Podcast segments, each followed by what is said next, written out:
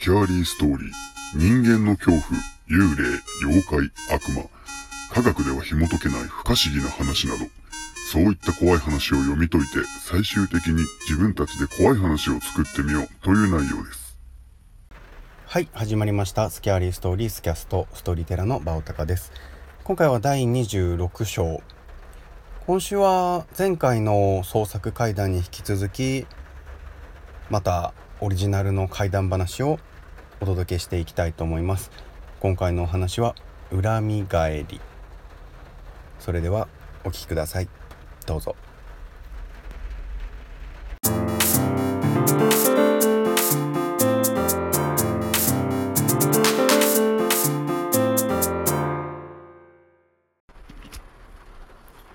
皆さんは人から恨みを買っていませんか？恨みというのは自分の知らないところで受けていたりするものです。あなたの何気ない一言や行動が相手の恨みを買うこともあるのです。また、人を呪わば穴二つというように、過度な恨みは自分自身にも返ってくる恐ろしいものです。実は私はそういった負の念、気持ちが形になって見えてしまうのです。そして、かなり強い恨みを買っているのが親友の A 子です。A 子はとても優しくて可愛くて、家もお金持ちという文句のつけようのない女の子です。決して人から恨みを買うような子には思えません。A 子はとっても優しくて、いじめられっ子だった私とも友達になってくれました。中学で3年間同じクラスだったんだけれど、3年の時に初めて話して、そこから仲良くなったんだよね。友達の多い A 子だったけれど、いつも二人でいたね。三年の時に転校してきた B オ君にいいところ見せたいって、勉強も部活も頑張ってたよね。それから顔もとっても可愛くて、高校の時もミスコンに立候補して学年代表になってたね。そういえばあの時、私も立候補したんだ。今となっては黒歴史だけど。大学も同じだったんだけど、私の幼馴染の CO と付き合ってて、CO はアルバイト程度だけどモデルもやってるようなやつで。私の初恋の人でもあるから羨ましかったな。卒業してからは少し疎遠になったんだけれど、この間久しぶりに連絡が来て、どうやら結婚することになったみたい。会社で知り合ったかなり年上の人が相手らしくて、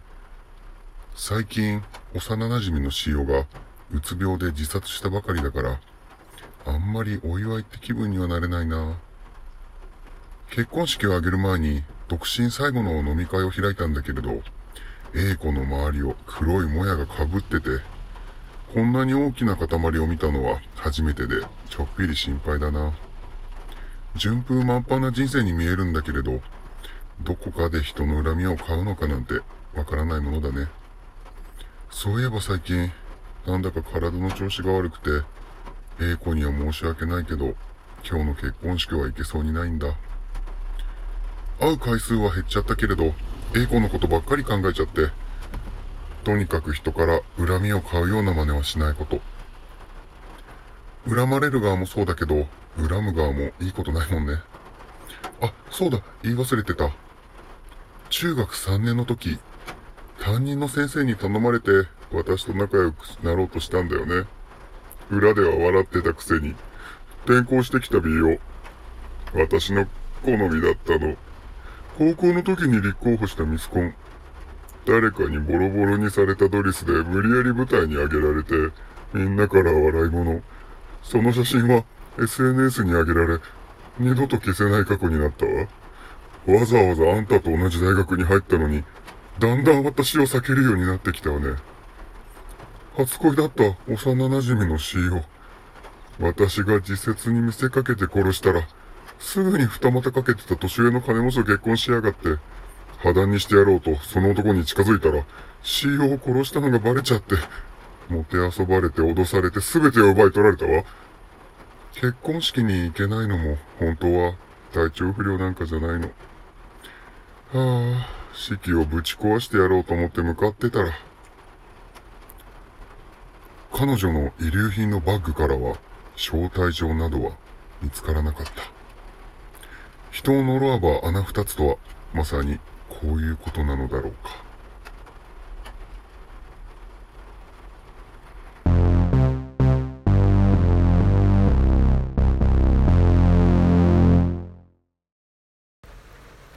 はい今回のお話恨み返りこのお話はゲストで来てくれるフジモンが考えた話を僕が勝手にだいぶ編集して怪談風にさせていただきましたまあ人を恨むといえば牛の国参りでしたりそういった呪いの儀式などが、まあ、古くから伝われていたりするものなんですが人を恨むまあ、人を説教したり怒ったりするのも労力がすごくいることですよね。同じように呪われる側も大変な思いをするとは思いますが呪う側恨んでいる側もそれなりの苦痛労力を強いられるのではないでしょうか。こういった人の強い気持ちがまあ自爆霊でしたり幽霊怨霊そういった何かしら霊的なものというものに形を変えて人々が言い継いできたものではないのでしょうか